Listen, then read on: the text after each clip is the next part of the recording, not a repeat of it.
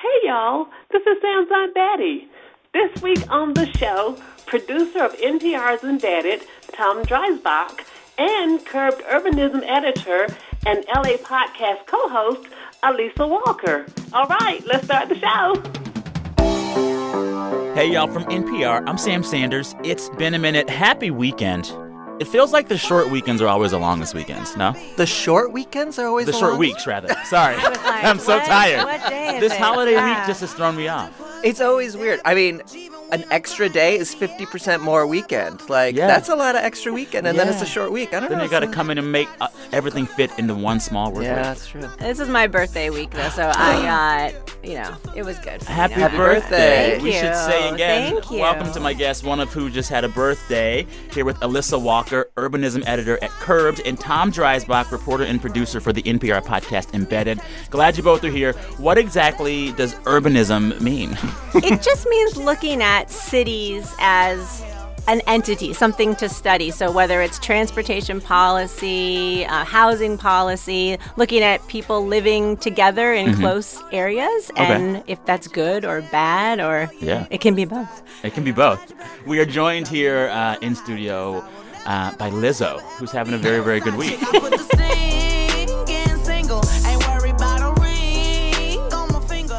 She has a song that everyone's heard called Truth Hurts. It just hit number one this week. And I'm playing it because it has like a weird backstory. Oh. So this song just hit number one in September of 2019. It was first released in September of 2017. Wait, really? Yes. Yes. I had no idea. Oh, yeah. It's been out for two years. The song kind of just lingered in the ether for a long time. But a few months ago, it was in a Netflix rom com called Someone Great. I had never even and heard of the Netflix. in this Netflix rom com. So this is a great week for Lizzo, but it's also a weird week for Lizzo because she is being sued over one of the lyrics in this song. For me, the best line in the song is when she uh, talks about taking a DNA test. I just took a DNA test. Turns out I'm 100% Fun, happy lyric. Um, someone is suing her saying, I had the meme first. I had that line first. Um, this singer named Mina Lioness, this British singer, says that she first tweeted that phrase in 2017 and that Lizzo didn't give her credit. Lizzo says, I didn't steal it, but this other singer is mad because now Lizzo is trying to trademark the phrase. yeah. I'm mad at both of them. I could never be mad at Lizzo. oh, that's true. Okay. Could you be mad at Lizzo? No, absolutely not. It's impossible. No. Anyways, either way, congratulations, Lizzo. I'm 100% into Lizzo. that's Terrible, Sam. Needed something more exciting. Bum, bum, be dum, be dum, bum, be. You tried to break my heart. Oh, that breaks my heart. We're going to start the show as we always do, asking my panelists to describe their week of news in only three words. Alissa, because this is your first time here on the show, we're going to let you go first. I have three words. What are they?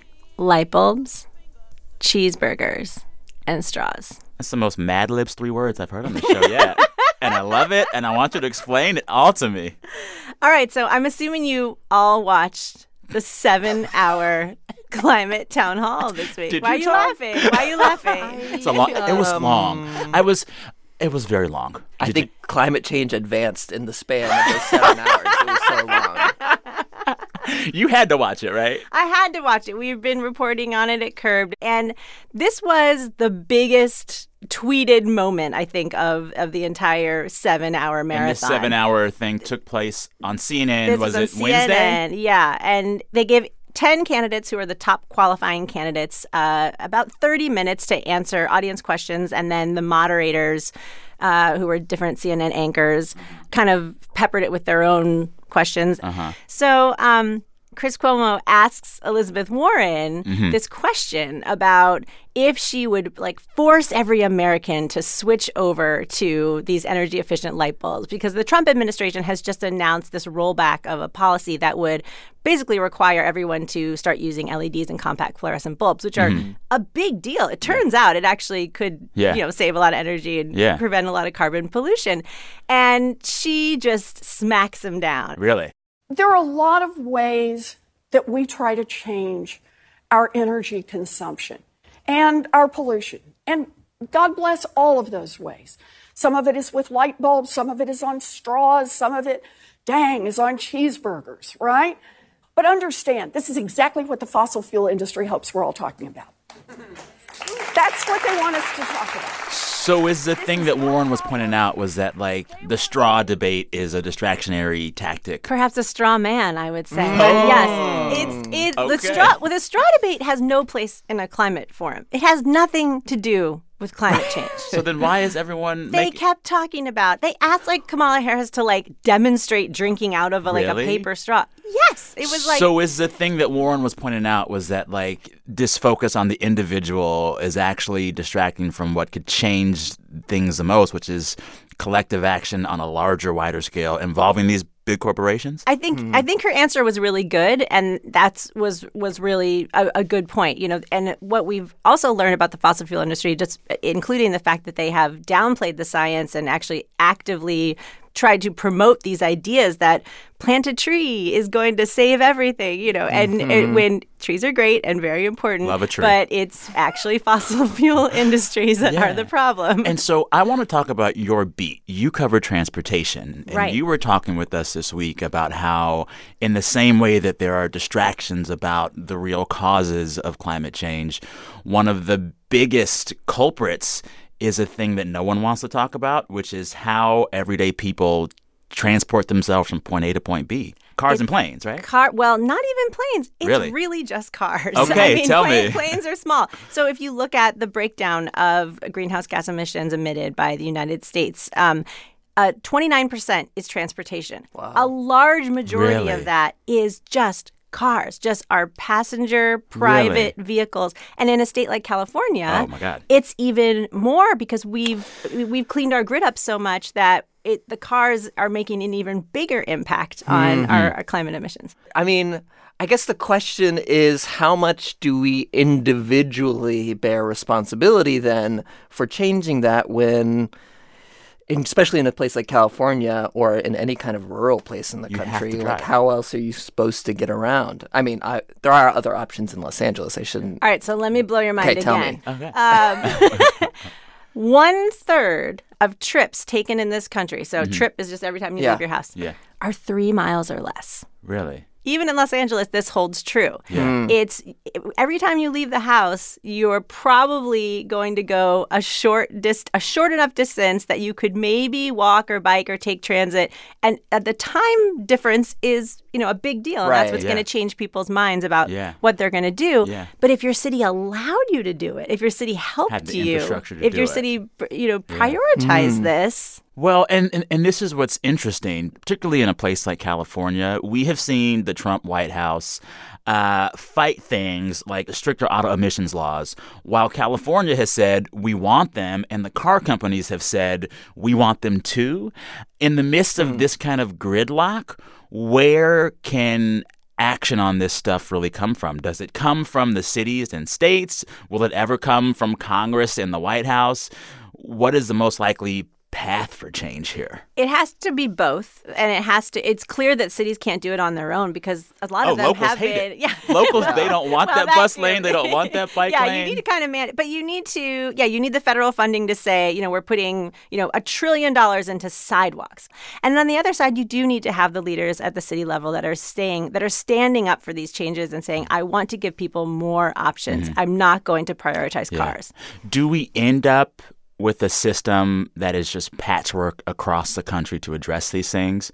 You know, eventually California's doing one thing, Wyoming's doing one thing, Alabama's doing something else, and that's what it is? We did something once that was on a national scale. What we was built it? the highway Oh, we system. did. built the We did. federal highway, federally funded highway system that cut through our cities and have caused very uh, poor health outcomes for kids who now have asthma and higher rates in those inner city neighborhoods.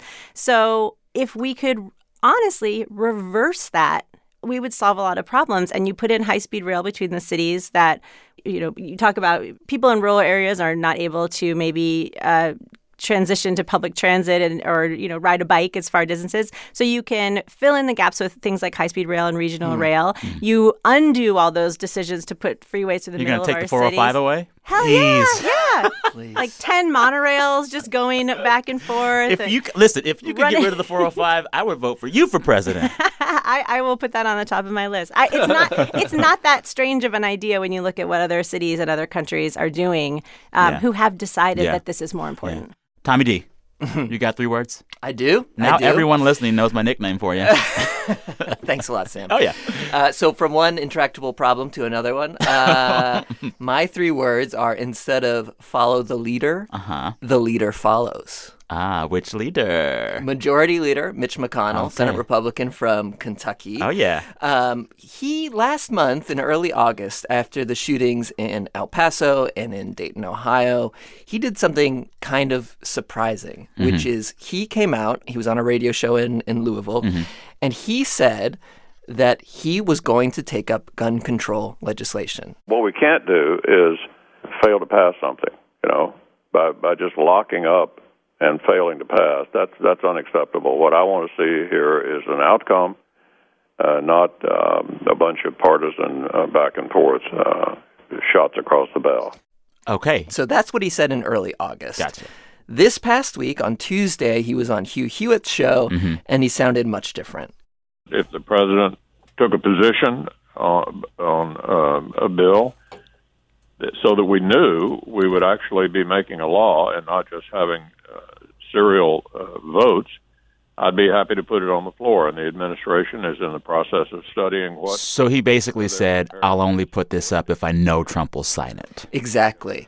What happened is that in the meantime, you know, in early August, President Trump was saying, "We're going to have smart background Yeah. checks. We're going to talk about this. We're going to make was something also happen," surprising. which was surprising. And then he had a phone call with the head of the NRA, Wayne LaPierre, Yeah. and they were against essentially most of the proposals floating around, including enhanced background checks. Huh.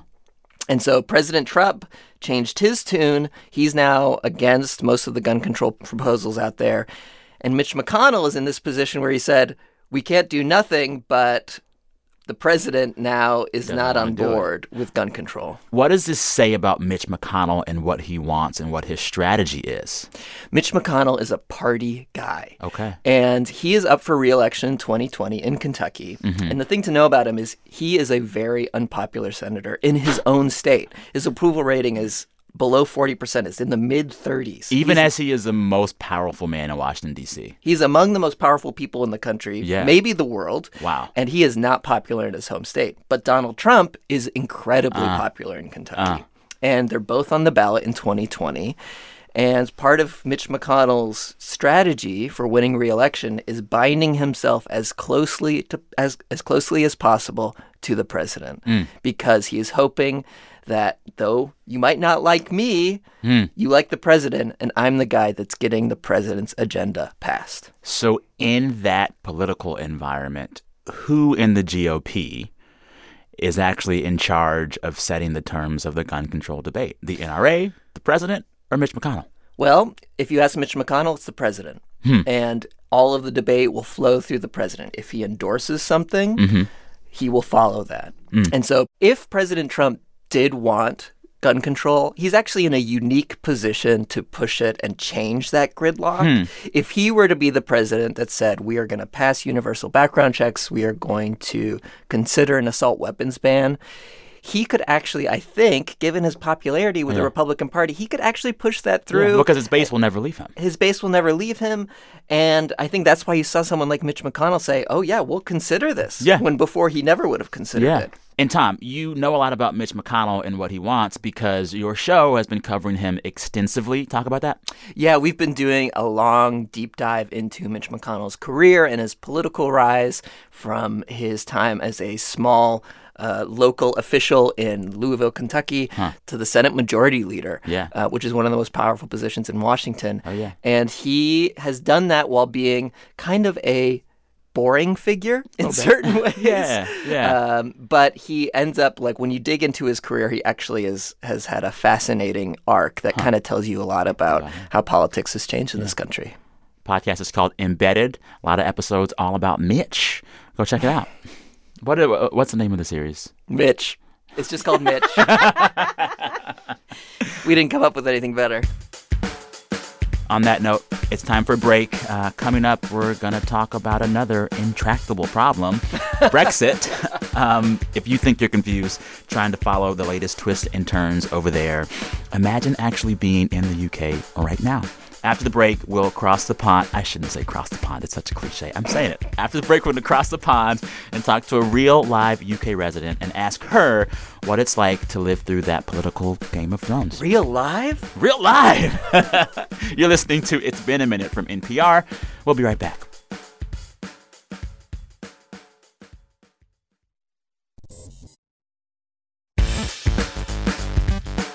This message comes from NPR sponsor, Berkshire Hathaway Home Services. With a franchised network of highly trained agents and advanced marketing tools, Berkshire Hathaway Home Services network members aim to provide something more than just real estate. They think beyond the next transaction and build relationships based on your long term goals to ensure you'll get all the value that home brings, year after year, home after home. All that more they do that's home services. Start your home search at berkshirehathawayhs.com. Support also comes from BetterHelp. BetterHelp offers licensed professional counselors who specialize in issues such as depression, stress, anxiety, and more. Connect with your professional counselor in a safe and private online environment at your convenience. Get help at your own time and your own pace. Schedule secure video or phone sessions plus chat and text with your therapist. Visit betterhelp.com slash minute to learn more. Starting college can be overwhelming.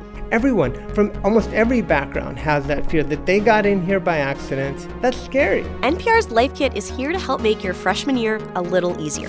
Listen to NPR Life Kit's new guide on college, or subscribe to Life Kit All Guides for all the episodes all in one place. We are back. You're listening to It's Been a Minute from NPR, the show where we catch up on the week that was. I'm Sam Sanders here in studio with two guests Alissa Walker, urbanism editor at Curbed. I love that job title. Thank you. And Tom Dreisbach, reporter and producer for the NPR podcast Embedded. I have a question for you both. Hmm. Would you describe yourselves as optimist or pessimist? I'm, a, I'm an optimist. Okay. I have to be. Yeah. Yeah. I have two children. Okay. Cautious optimist, okay. I would say.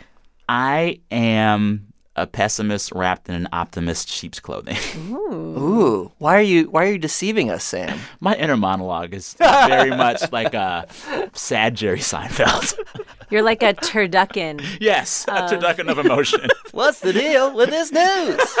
Basically. Anyways, I bring this up because there is a new study which finds that if you're an optimist, you'll live longer. The Washington Post wrote all about it. I'm going to. I, I will quote the Washington Post to you now. Uh, they said that these Boston area scientists found that the most optimistic people live an average of 11 to 15 percent longer than their more pessimistic peers. Do we believe That's that? a lot. That's a lot. I don't know. Is it self fulfilling? Right? Are you a pessimist because your life is terrible and you die younger? I'm sorry, but like, or are you optimist because you have good you- health Oh, and yeah. so you're happier in general? But bright side, if you aren't an, an optimist already, uh, there's good news from this study. They said the mindset is about 25% hereditary, which means you do have some control over it. So uh, you can walk yourself to a more optimistic future if you want. Is this like the secret, Sam? I basically yes. Wait, it literally said You can- walking? Well, not It's- walk. Sorry, that was me. I mean, I was Well, like, emotionally I think walk. that is. I Emotionally think that is actually true. Well, walking is sure is It for sure good for the with How did they do this study? Skeptical. on. Next season on Sorry. Embedded. Sorry, I'm pessimistic about this. You are pessimistic about this study. Cynical, at least. Speaking of other things to be pessimistic about, mm. Brexit. It should always be said like that. Brexit. it's such a mess. It's such a mess. So this week, lawmakers voted to block the new Prime Minister Boris Johnson from pulling the UK out of the EU without a deal. So now the UK is even further away from a clean exit than it was already. It was so dramatic, so complicated, and so heated. Here's just a bit of tape about what British politics sounded like this week. Don't gesticulate. Don't rant. Spare us the theatrics. Behave yourself. Be a good boy, young man. Be a good boy. What is in the water over there? Order! Order! I love when they stand up and just start yelling. It Oh, makes me so sad that our Congress is not like that. Right? I, I get. I would enjoy it for out. five minutes and I'd be like, stop it, y'all. Yeah, Stop it, please. y'all. So, anyways, Brexit's getting crazy. It's been crazy. I'm not going to try to explain the back and forth to you, but what we're going to do right now is talk with someone who can tell us what it feels like to live through this. It is time for our segment, Long Distance. We call someone up in this segment from around the world and ask them how the news is affecting them this week. Today, we're joined by Elizabeth Cox. She's a substitute teacher who lives in London. Hi. Oh, hello. How are you? I'm good. How are you? I'm all right. Yeah. So I asked Elizabeth to tell me, to the best of her ability, what in the world is going on over there. Uh, yeah. I. Uh, this is a really good question, and if if anybody could answer it, that would really help. Um, I think most people I know have just kind of given up Oh, and given up, kind of trying to engage. Like pretty much all of August, I just didn't bother reading any news. Just Wow. avoided it. so you are a substitute teacher. What grade do you substitute teach?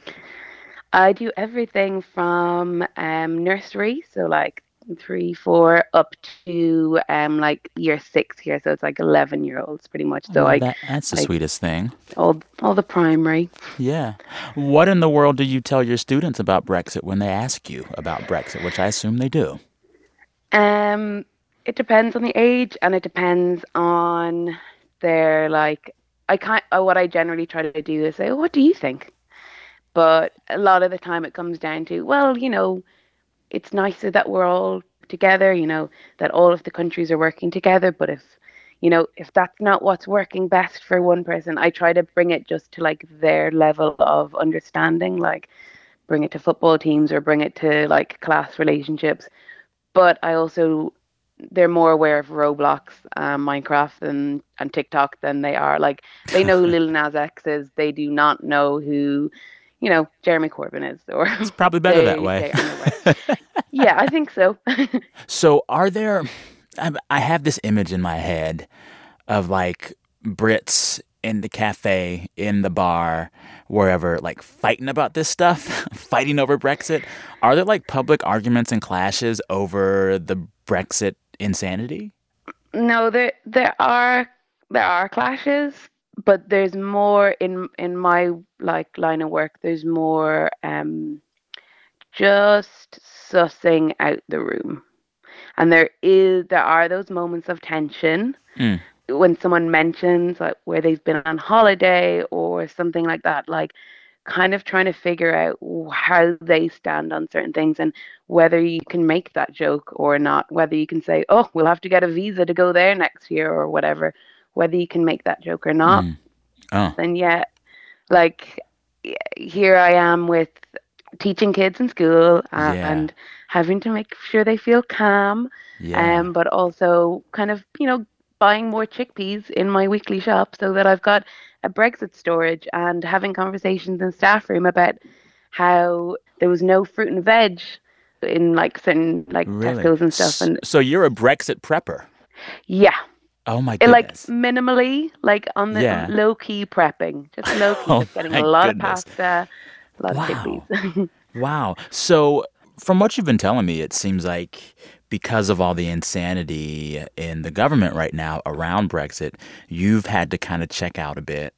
Do you think it's a good thing for UK citizens and residents to say, I can't focus on this anymore? Like, should, in spite of the insanity, y'all be still paying attention a lot to it, even though it's hard? Yeah, we should be. Yeah, it really should be. But I feel like the thing that's um taken on that the anger and the the activism has got it's it's more climate change because with climate change, I think people see that there's a maybe a way of of helping or changing things, whereas with politics, it seems so insurmountable because voting doesn't seem to really count. Wait, I hear you telling me that people where you are feel like climate change is an easier problem to solve than Brexit? Yeah, pretty Wow. much. Are you surprised that it's gotten that bad? Like when the vote happened, did you say, you know, whether you wanted it to happen or not, did you say to yourself, well, the votes happened, this is what's going to happen? And now, like, did you expect to still be mired in this muck and mire years later? no, I didn't. I didn't think it would happen. I didn't think that we'd still be talking about it. You think it's still going to happen? Uh, I didn't think that. I, I don't know. I, I don't even know if we will leave the EU or not. Wow. Even Yeah. now. If you could talk to all of these politicians in your country right now arguing over Brexit, what would you tell them? I'd say you need to act like professionals. This Mm. is not a joke, and it's not a way for you to look better. You look terrible, and you aren't making anybody's lives easier, including yourselves. Mm. When they finally figure out what they're going to do, and who knows when that will be, but like once they have like a final decision and a final plan, how long do you think it will take for things to get back to normal? That's really difficult because I don't think that things can really. Mm. I think there's been a, a break and a change, and I think until Gen Z have have started a new Gen A, uh, I Wow. think that there's it's just going to sit there in consciousness, and it's going to be this this thing. It's it's an it's an open wound, and I don't uh, think that it's going to necessarily just get better. Mm, mm, mm. Well, hey, Elizabeth, I really thank you so much for talking with me. As an American following the saga, I can only imagine what y'all are going through, and now I understand a bit more. So you have my thoughts and my sympathies in this crazy time in the UK. I hope you have a great weekend, Elizabeth. You too. Thank you so much. Thanks. Bye bye. Bye.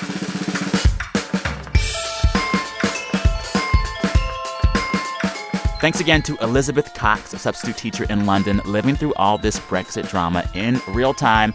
I'm back here in studio with my two panelists, not in London, but in Los Angeles. Uh, what do we make of what she's saying? Just made me think, like, what have they been able to get done in the UK in the last three years since the Brexit vote? Like, this seems like all they've talked about for three plus years. Like, does anything else happen in the government there? Like, it just seems like we have a deal, we don't have a deal. We, have, a prime deal, minister, we don't have a prime, minister. The part where she was talking about how you ta- you start talking to somebody and you have to read them really fast to see if Mm. they agree with you or not. I That feel that way about climate change. I feel that way about guns. I feel that way about politics in general in this country and it has made me really change the way that I make small talk with people hmm. in the last few years in a way that I have not done before. Really? Yeah. I used to tell folks all the time, we talk about politics, you need to. And now I'm just like, everybody shut up. everybody shut up.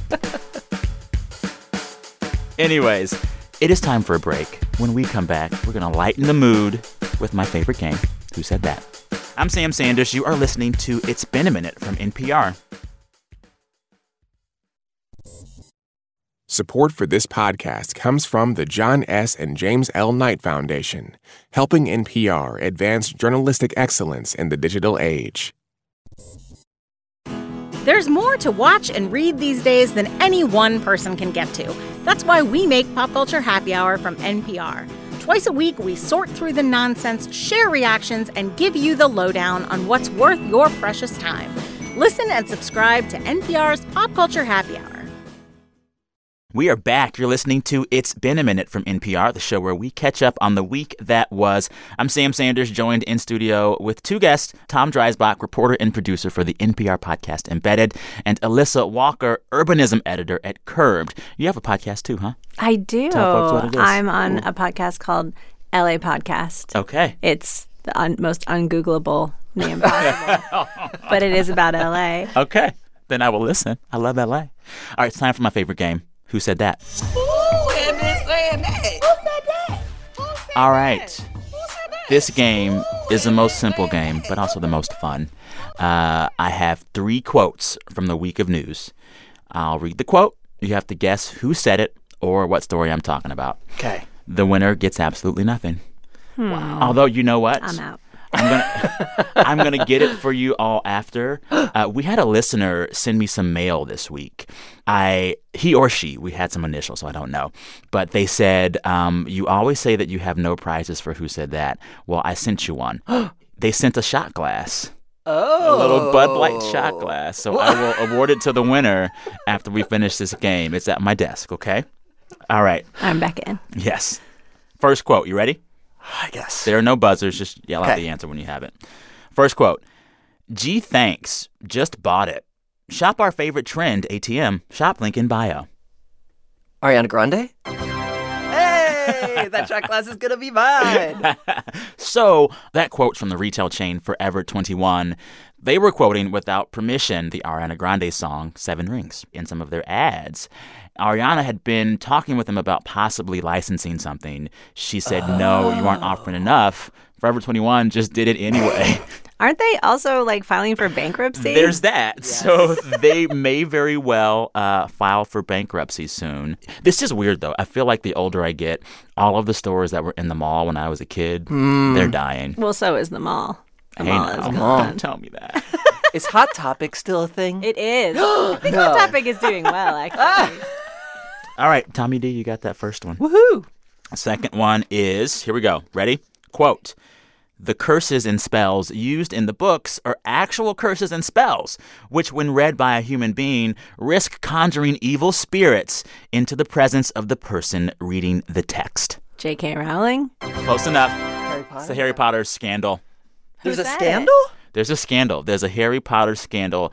Um, a school in Nashville, St. Edward Catholic School, they announced that now students can no longer check out the Harry Potter book series from their school's library. And that quote was from the Reverend Dan Reehil. he is a priest at that school. They are basically saying, um, this stuff is like real witchcraft, real hexes, so we don't want that out there. To which I say, those Harry Potter books and movies have been out for a while. The spells have been cast. It's a little late. Harry Potter. Is the game tied? It is. The game is tied. Uh, this last one for all the marbles. Um, oh, this is a fun one. Last quote. Ready? Okay. I've decided to retire and have my family. I know you guys are happy now. To my fans, keep repping me. Do it till the death of me. X in the box. Because ain't nobody checking me. Love you for life. Jeremy Renner. We should have done that. The Jerry Mayer As a sidebar, uh, listeners, if you want a fun roller coaster ride of a story, go read whatever happened to actor Jeremy Renner and his fan app.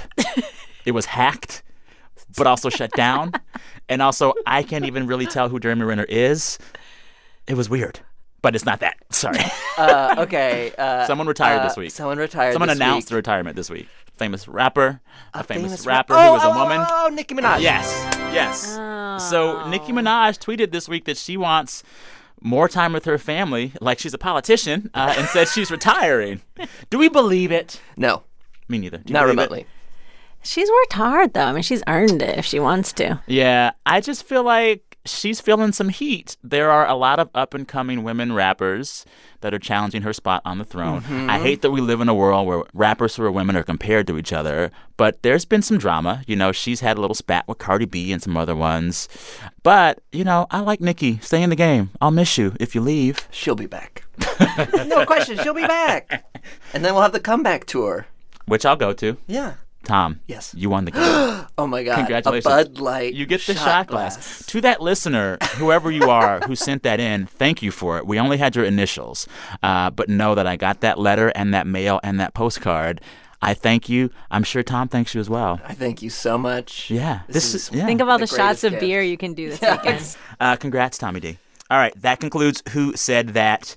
Listeners, now it's time to end the show as we always do. Every week, we ask you all to share with us the best things that have happened to you all week. We get a lot of submissions. We pick some and play them for you.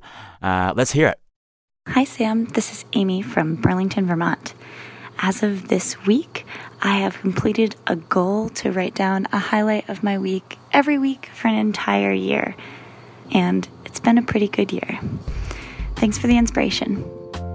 Hey Sam, this is Trisha from Cary, North Carolina, and the best thing that happened to me this week was my husband Steve and I went to Roanoke, Virginia to celebrate his mom and dad's 94th and 96th birthdays. The best part of my week is I got to call my first ever employee and tell her that she got the job. The best part of my week was leaving my job tonight for the last time. I defended my doctoral dissertation research and I passed.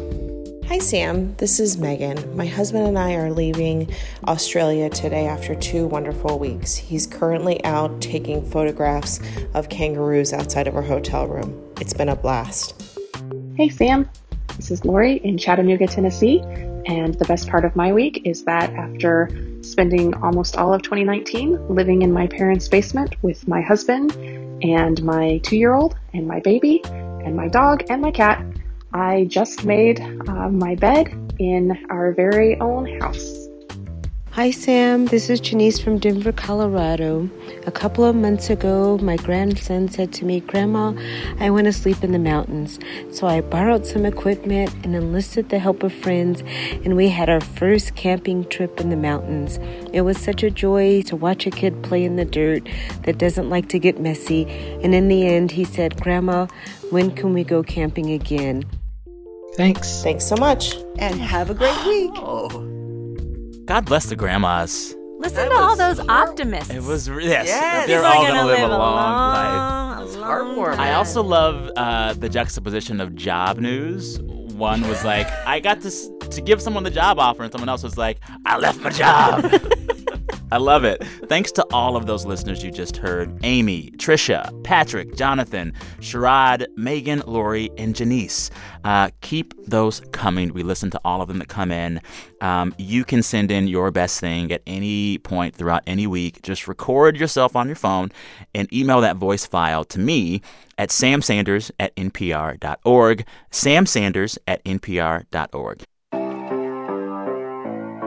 Uh, we're gonna go home, take it out of here with my favorite, Lizzo, and her song Truth Hurts, which just hit number one on the Billboard charts after being released two years ago. Congrats, Lizzo.